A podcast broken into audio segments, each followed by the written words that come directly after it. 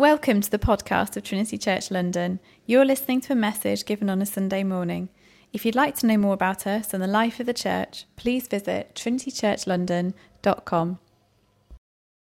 I want to serve what the Spirit seems to be doing this morning um, in terms of bringing joy and bringing happiness. Our hope is that Trinity Church London is a place where everyone can, can be themselves, that there's, there is no pressure on you to be conformed to a certain culture, age, style, ethnicity, whatever it might be, that however you come, that we want you to be in a place here where you know this is the place that I can rest, I can be myself, I can, I can, I can breathe in this place. Because who knows, like, who's experienced being judged in the past? Like, anyone being looked down upon? Anyone? Like, I think we've all probably experienced, like, someone's given us that look, you know, like they, the look up and down or whatever. It might be what we're wearing, it might be what we look like, it might be our accent, it might be our age, it might be our ethnicity, our skin color, or something. And someone has just said something, or, or even worse, when you have you ever heard somebody say something about you when they didn't know that you'd heard and it was not positive. It made you feel great, didn't it? you know, oh, that really built me up for this week. And we can we feel that sometimes. We can feel we feel judged. And I think sometimes life can feel like this like ongoing kind of courtroom where we are continually judged. Um, I mean, I'm finishing my studies at the moment, I have an essay to do. And uh, it's a funny, academic pressure is a funny pressure. Craig loves to pile it on his students, you know. oh, they're getting easy. But it's a funny thing, you know, you spend three years or one year, whatever it might be, longer, and your whole worth is kind of crystallized into one figure. You know, and you're kind of judged by this. This is, this is you. Your last three years of work, this number, is what, and you can live with like impending judgment kind of coming upon you. Will you do well or will you do badly? But we can have pressure from all sorts of places, from our parents. Some of you have grown up with pressure, any pressure from parents to be a certain way, to do well. Um, Kira's saying, yes, I feel that. Sometimes it's just societal pressure on us to conform to this kind of like the social media mainstream, you must conform to what, unless if you don't, you know, there's severe consequences. Sometimes it's our own hearts. You know, like we put our own pressure on ourselves. Like we feel disappointed in ourselves. Because has anyone ever said, you know, something like, you know, by the time I'm 25, I want to be this. When I'm 30, I want to be this. 40, I want to be this. And you have this plan. And you sail through those age groups and still not met those things. And you can feel like, what did I do to let myself down? There are these standards and expectations that we put on ourselves sometimes. And sometimes the worst of all is standards that come from God that we are continuing to try to, to strive to, to meet.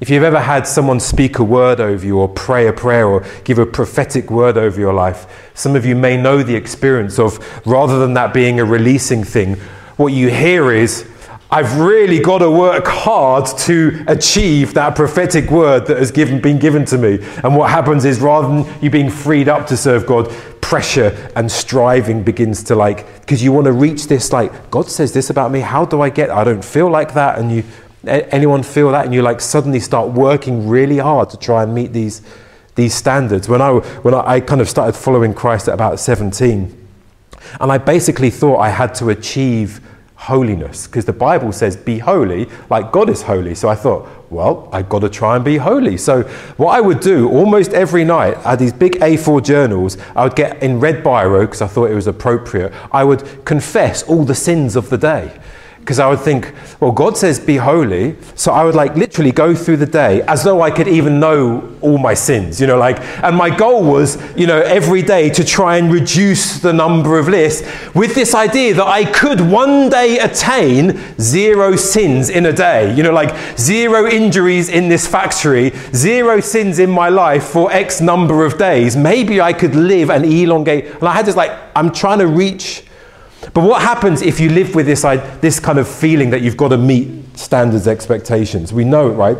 Either you feel great because you're like smashed it last year, did it, got a great result, you know, got a distinction, whatever it is. I, am meeting my parents' expectations. I, I'm, you feel great, or you feel utterly deflated, right? You feel like you're just eking through life with zero energy, wondering, am I worthy to be loved? Could anyone love me? Am I going to amount? Is my life worth anything? And so we can live with this flipping between feeling good and feeling bad, right?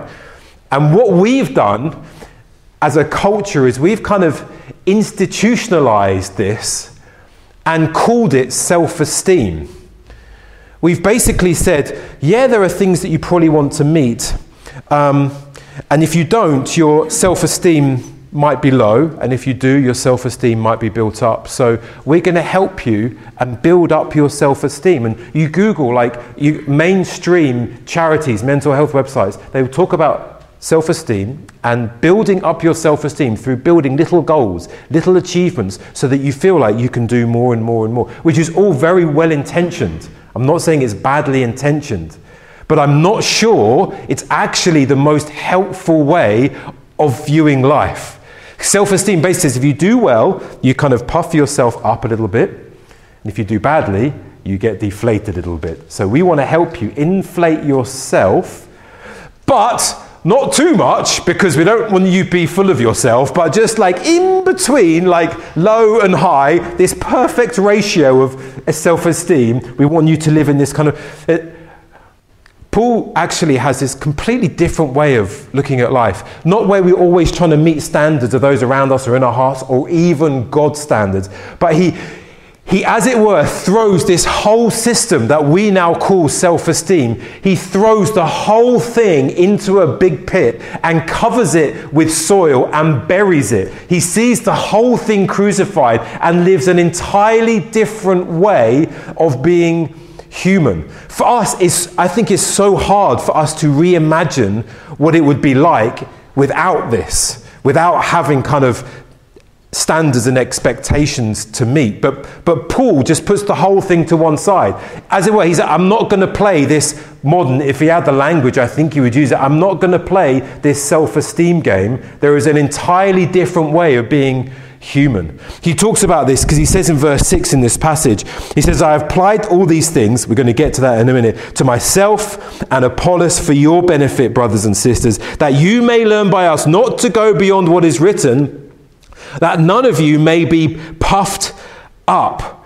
That is, it's this idea of a balloon being puffed up, and it's this sense in which yourself gets inflated.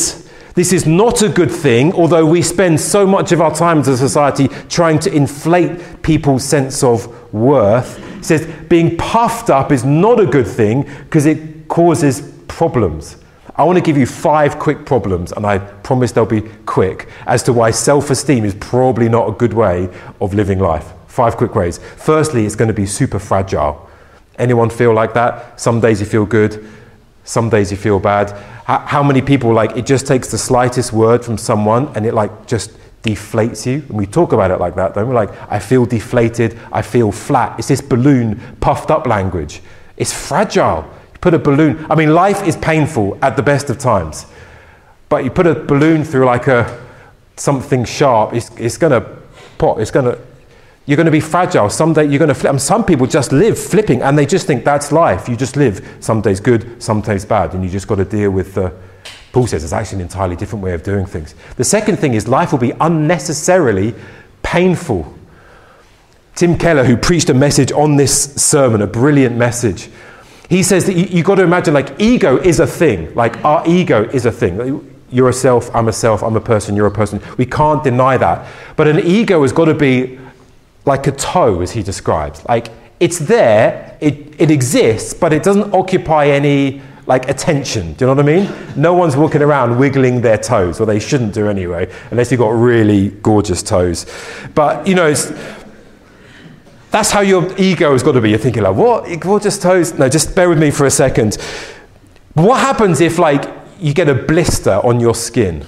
Like even the slightest blister, it's like this little inflation of like pussy, airy thing. The slight, it's painful, right? The other day, coming back from South Africa on the plane, and I just brushed my hair like this, and I winced with pain because I'd suddenly developed this like tiny little spot here. You don't want to know that, but I was like, it was agony, like just to brush my hand against it because something was inflated on myself. And when our ego is not operating like a toe, but more like a kind of inflated blister, what happens is we walk through life and we're continually getting it brushed against, and life is unnecessarily painful. So if you're always in meetings and being hurt and having emails and being hurt and talking to people and being hurt and being annoyed by life, the problem may not be other people, it may be yeah? there might be something that's inflated and causing unnecessary pain in your life.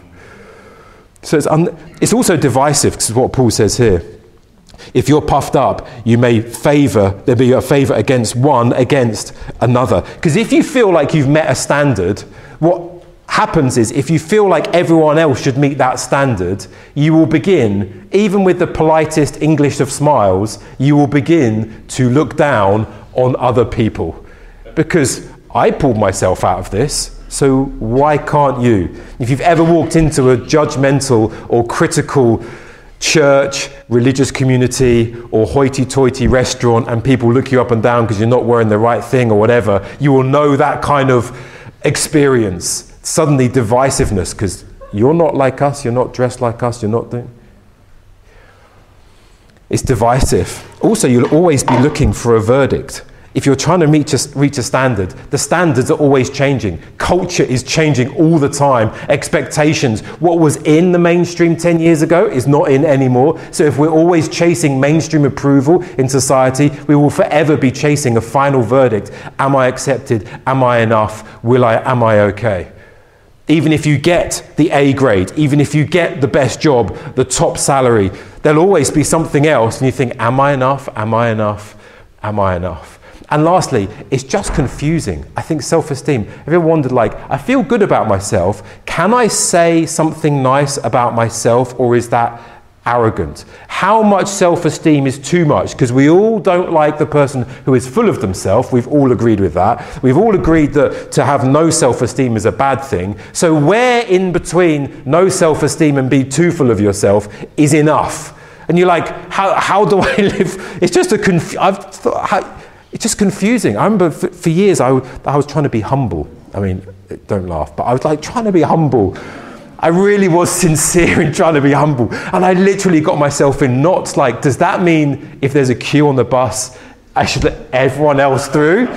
literally had conversations with friends about what does it even mean? You standing at paddington station for like four hours just letting people onto the train waiting because you want to be humble? I didn't know what it meant. It's like confusing if we're thinking about ourselves.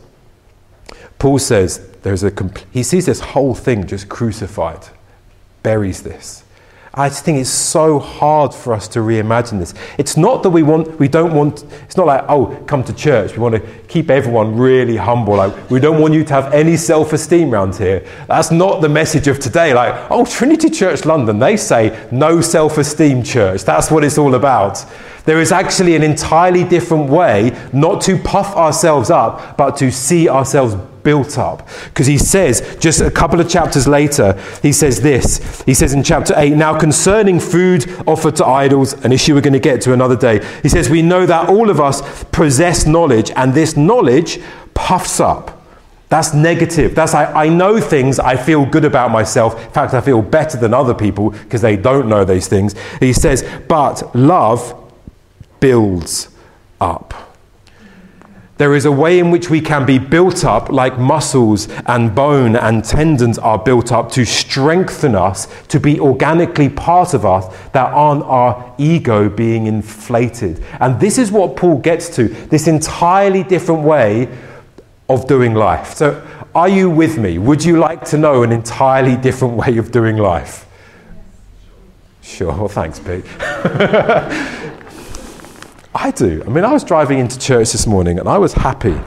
I'm tired, but I'm, I was happy. I was like, I don't have to play that game. Like, for years I played it. And every now and again, you just have these fresh reminders of the love of God. And you think, I'm so free to be myself. Where I just can be like, it's happy. I think it's like we lucked out with Christianity. That's how I feel. Like, this is, this is really good news. I'm really happy that I'm a Christian. And I think this is what Paul gets to. Because Paul, for his situation, he had started this church in Corinth that I think was quite a critical environment because Corinth had done very well for themselves. They were wealthy. They had done well in business. They dressed the part. They could afford the clothes. They could afford the nice food. They liked the philosophers. They liked the public speakers. They had the entertainment around them. They were on the edge of the, pros- the, the, the, the prosperous side of life. And when that comes, you have the opportunity to look down on other people and to criticize others. And so, into this environment, this, this culture that appreciated wealth and fashion and looks and public speaking, comes Paul, who didn't have any money who people would say his letters are great, but his preaching is average at best, who didn't have any looks, who didn't have nice clothes, who didn't try and play the philosopher's games in terms of oratory of the day. And so the church were criticizing him and judging him and saying that this man is not a man that we want to, to listen to. So if I knew there was a church out there who thought that about me, I would be like, okay, uh, Joe Blogg's church down the road, I'm taking a wide berth of that church. Like, I don't want to hang around a group of people. If you know, public speaking at the best of times is exposing, right? You're all looking at me, judging me, thinking, what's he really like? What is he wearing today? I don't know. Like, I don't know what you think. Nice things, I'm sure. But it's an exposing thing. So, what does Paul do? He doesn't think about himself, he doesn't think about what they're thinking. He happily joyously gets stuck in with this church, says, I'm coming to meet with you, I'm going to pastor you, I'm going to love you, I'm going to teach you, I'm going to write this letter. He marches straight into this environment knowing that he wants to love them and serve them, even though they are judging him and criticizing him in their hearts. He is happy if people judge him or don't judge him. He is just Paul doing his life. And this, in this passage, is really what we learn like the secret source of his life. This is how he lives this kind of free, happy, confident life. And this is what we read in chapter 4. He says this This is how one should regard us, knowing that there's all this criticism, as servants of Christ and stewards of the mysteries of God. So he has this church that is trying to own him and trying to place the judgment on this man, saying, We don't like you, we prefer these leaders. And Paul is saying, You misunderstand my life, that I take my cues not from you, church, but from Jesus Christ. When he says, I'm a servant, we shouldn't think in terms of like the modern slave trade. This is a very different thing. Culturally, to be a servant in, in this day, was actually more akin to employment, and actually, those who were servants had quite high status. These were academics, these were philosophers, these were managers, these were accountants, these were teachers, those, these were em, those employed in a household to serve. And he's saying, My cues, my employment doesn't come from you. I'm not looking at you to take my cues, and you're not doing my annual appraisal. Christ he is my employer, and I serve Christ, and I live for Him. He does my appraisal. I'm looking to see what He thinks about me. So you can say anything you like because I, all my eyes are on, on Jesus. They're thinking, no, no, no, no, you're ours. You say, no, I belong to Christ. Our culture today says to the church, you're ours, you conform. And we as a church, you say, no, we're not yours we belong to Christ. We look to Him for His appraisal, not your appraisal. It says, I'm the steward of the mysteries of God. Moreover, it is required of the stewards that they may be found faithful. But faithful to who? Faithful to Jesus.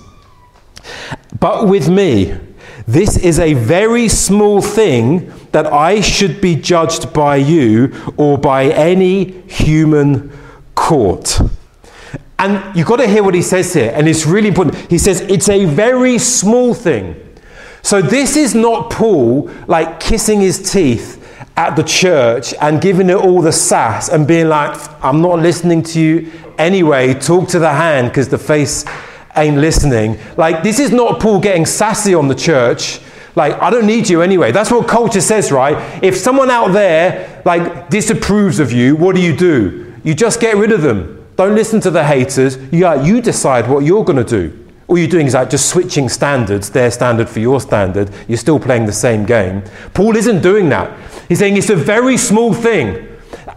We're going to get to at the very end. Like, I'm listening to what you're saying, but I'm still going to move towards you. He's not washing his hands of them, saying, like, fine, like, I'm going to find a church that likes me. It'd be my inclination, but not Paul's, thankfully. He says, I don't judge myself. It's a crazy thought. I don't not judge by you or any human court or even myself. And he even says this, for I am not aware of anything against myself, but I am not thereby acquitted. I mean, I think this is amazing because, like, I don't even judge myself, but he's not saying, like, I've decided that I'm okay like we could do he's not saying that. He's not saying i've actually i've judged that i'm fine so i'm just going to leave my judgment. He says i don't even trust my own judgment of myself. What he's saying i don't think about your thoughts about me and i don't think about the culture's thoughts about me and i don't even think about my thoughts about me. That's how radical this gets I think Paul in our day would say, I don't even listen to my feelings about myself. I don't take my feelings on board as a judge as to how I'm doing or who I am. Because today, right, we're in a, this emotions, feelings obsessed culture. Who, what I feel inside is now the truest thing about me. How I feel. And that plays out into every area of my life. I have all these identity politics that gets played out. Why? Because it's what I feel. So if I feel this, I must be able to express it because our feelings in our culture have become the judge as to who I am. And if I feel this flicker of this, well, that must mean I'm that. If I feel this, then I must. So, what happens when you wake up and you feel condemned and you feel like you are worthless, and you feel like you are ugly, and you feel like you won't amount to much. Our culture, like, well, listen, you've got to listen to what's in the ears. It's so utterly confusing, right? Paul says, oh, I don't listen to that. Even if I'm doing really well. I planted 10 church last week, opened the Bible, sneezed, another church was started. Like, I'm just, I'm fruitful everywhere I go. I say hi to people, they come to Christ. You know, it's just one degree of glory to another degree of glory. Like, he, he's still not judging himself. He's not saying, I'm doing really well. His eyes aren't on himself. I am a servant of Christ. All eyes on Jesus, all to Him, looking to Him. What is your appraisal over my life? And this is the final thing because he says, like, it is the Lord who judges me. You don't judge me, nor the culture, nor myself. It is the Lord who judges me. This is the way. This is throwing away self esteem, and there is an entirely different way where we take our eyes off ourselves and we look at Jesus. The thing is, for most of us, I think we hear something like that as probably bad news.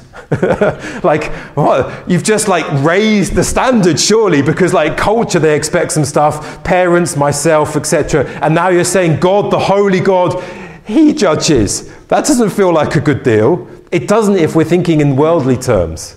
I'm, my name is Daniel. I'm not starting at the beginning of my sermon again. I'm, my name is Daniel. And in Hebrew, it means God is my judge. And I grew up with this mug. And uh, have I talked about this mug before? No. Tell you later. Yeah. and uh, on this mug said Daniel, you know, affirming my identity. God is my judge and it was a cartoon mug. And it was a boy who had kicked a ball and smashed a window. And it resonated me because I had smashed quite a few of my parents' windows, garages, golf balls, footballs, rugby balls, all sorts of that. So I was like, I resonated with this mug. And uh, out of the clouds came this big finger from God, wagging its finger with a fail sign, saying, You have failed. Yeah. I mean, looking back now, at the time I didn't think anything of it. I was like, That's my name. That's. Uh... like, who did give me that mug? Someone was trying to tell me something. But that's how we can view it because the world thinks, right? You have to do your performance, you have to do something at the end of your doing, then you get your verdict. Do you pass or do you fail, right? You do your work for three years. Did you pass? Did you get a degree? Or did you fail and not get a degree? You get your year's worth of work. Did you pass your appraisal? Did you fail your appraisal? Did you pass your test? Did you not pass your test? Even in your own heart, did I do well this year or did I not do well this year? We think we in this terms, I do things and then I get my verdict, I get my judgment. Here is the good news of Christianity that should make us happy.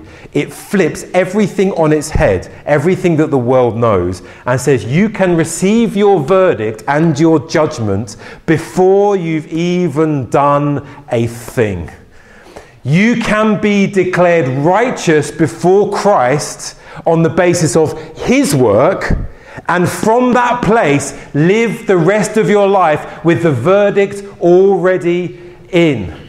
It's the difference. Christianity is the difference between good advice and good news. The reason I came to church today happy is knowing that Christ didn't come along to give us good advice on how to be a more spiritual person. That would be endlessly crushing. He came to give us new life with his own righteousness. It's the difference between someone telling you tips on how to take your exam and someone taking the exam for you, smashing it, getting an A star, and saying, I'm going to credit this to your account so that you can go to whatever uni or whatever job that you would like to. It's a difference between someone coming alongside you and saying, Here's some ways in which you could make some money. And like there seem to be more and more YouTube videos. They're just like popping up, like how to make money, multiple income streams. It's like we're obsessed with all of this stuff. The difference between that and someone saying, actually, I've just credited your account with five million pounds and it's yours, no strings attached. Do what you like with it. That's Christianity. It's not advice. Amen. Amen. I'm not saying that someone has put five million pounds in your bank account. It's better than that, truly better than that. Christ comes and he lives the life that we could never live. The life that we know in our hearts, if we're honest, if we're not a Christian and if we are a Christian, for all of us, the life we know we cannot live. However good the externals look, however good the socials look, we cannot live it in our hearts. And Christ comes and lives that life in thought, word, and deed. And he is crucified on our behalf. And he dies with all of our failure, all of the standards and the expectations that we never met. He is crucified with our sin so that we might go free. And in his death, he takes our sin and he gives us his righteousness. And the verdict, as he is crucified, as he dies his last, the verdict is in. When God the Father tears the curtain in the temple, that is him declaring this verdict, saying, You are welcome, you are mine, you are in the family, you are now a co inheritor with Christ, you can come and sit with Christ on his throne, you are now welcomed into the heavenly courts, you can pray, and I will listen. I'm going to give you the nations. They are going to be your inheritance. You are mine now. He says, all of this right now is yours, Christian. Amen. This is what Paul says in Romans 8. There is therefore now, right now, no condemnation.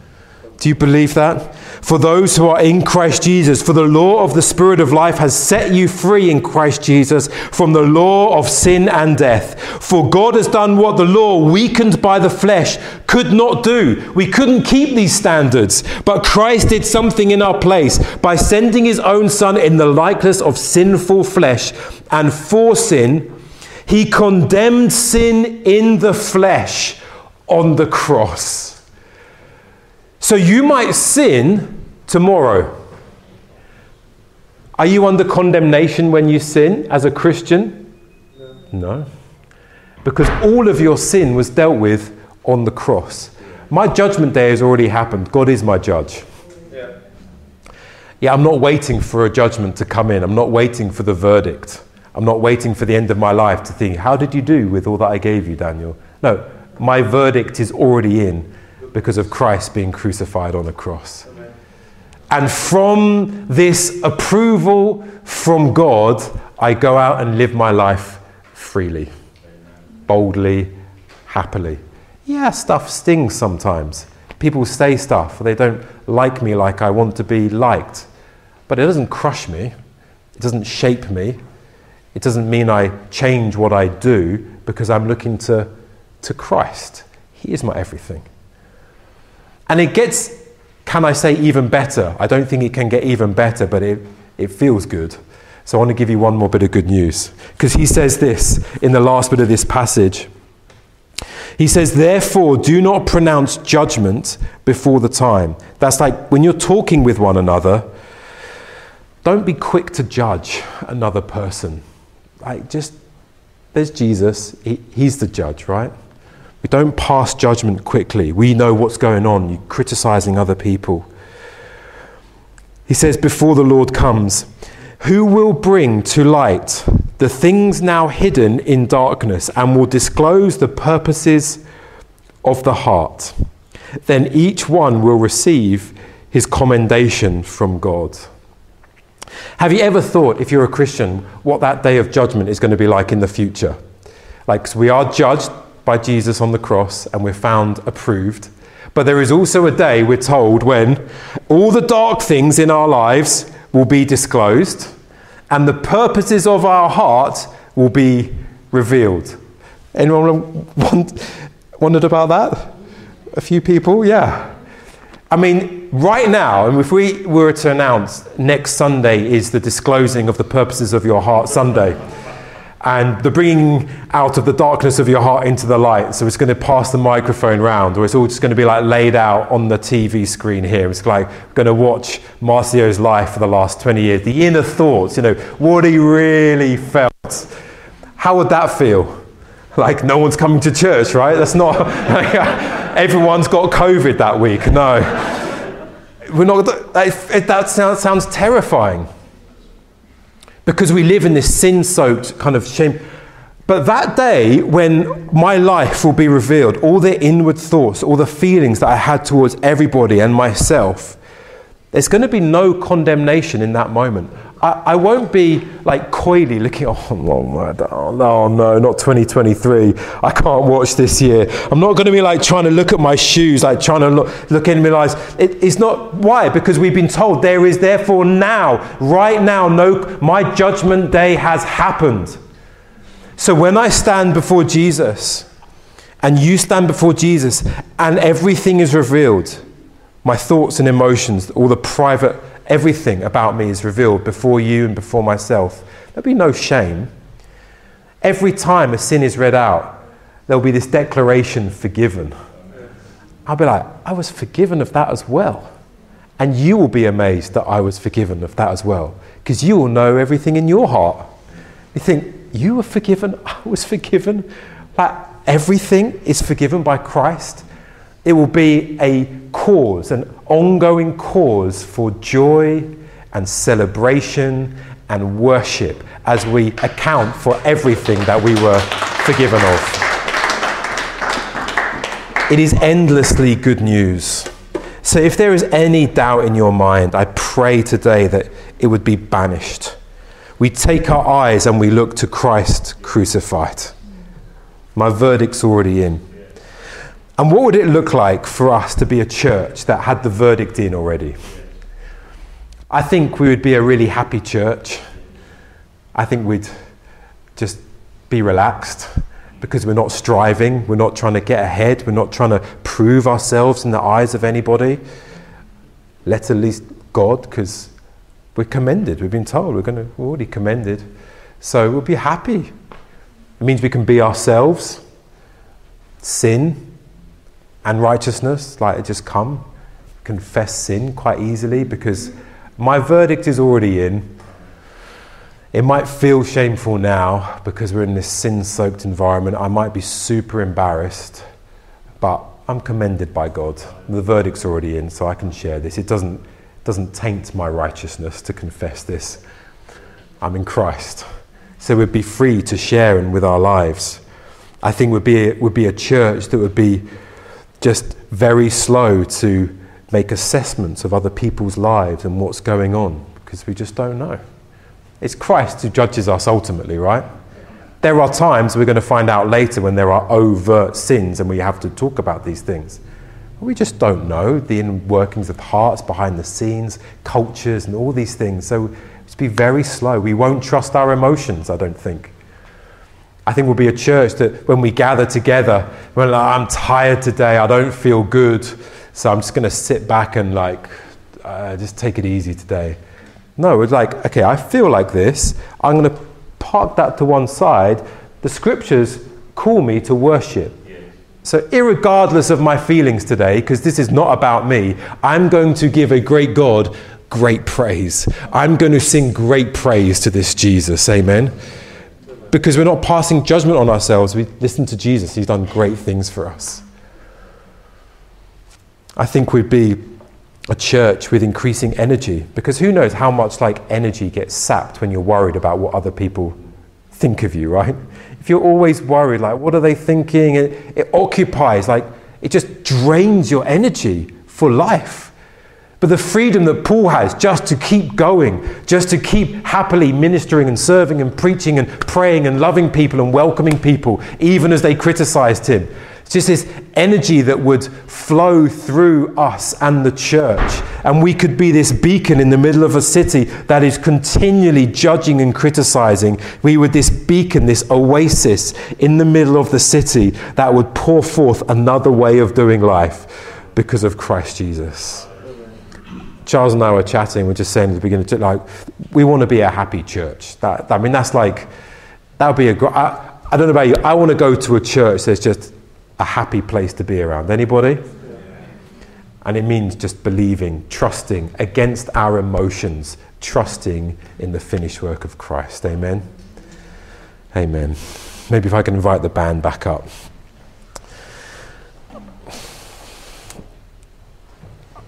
I, I want to lead us in just a time of response, and because I know, not because I'm prophesying, just because I know me, and I know people, and I know you, therefore, that there are people here and you've like felt crushed by your own expectations or not living up to prophetic words or what you felt God said. Even this hint that God might be still disappointed with you, or just like the heavenlies kind of criticizing or slightly holding back from you because of something you feel like you let him down or for some of you it might be that there were things in your life where you were moving in what seemed like freedom and ministry and fruitfulness and life just took over and tangled everything up and you're living with this what feels like post fruitful stage in life and i think some of you are just struggling with feeling does the lord approve of me. For some of you, you might not be a Christian yet. And you've always imagined that being a Christian is a kind of moral or a Christian version of improving yourself. And you may have even said to someone, I can't be a Christian because I can't be as strong willed as you, or I can't do those kind of things like you. What I want you to hear today is that being a Christian is the opposite of doing, it's a trusting in Christ Jesus because he has done everything for you.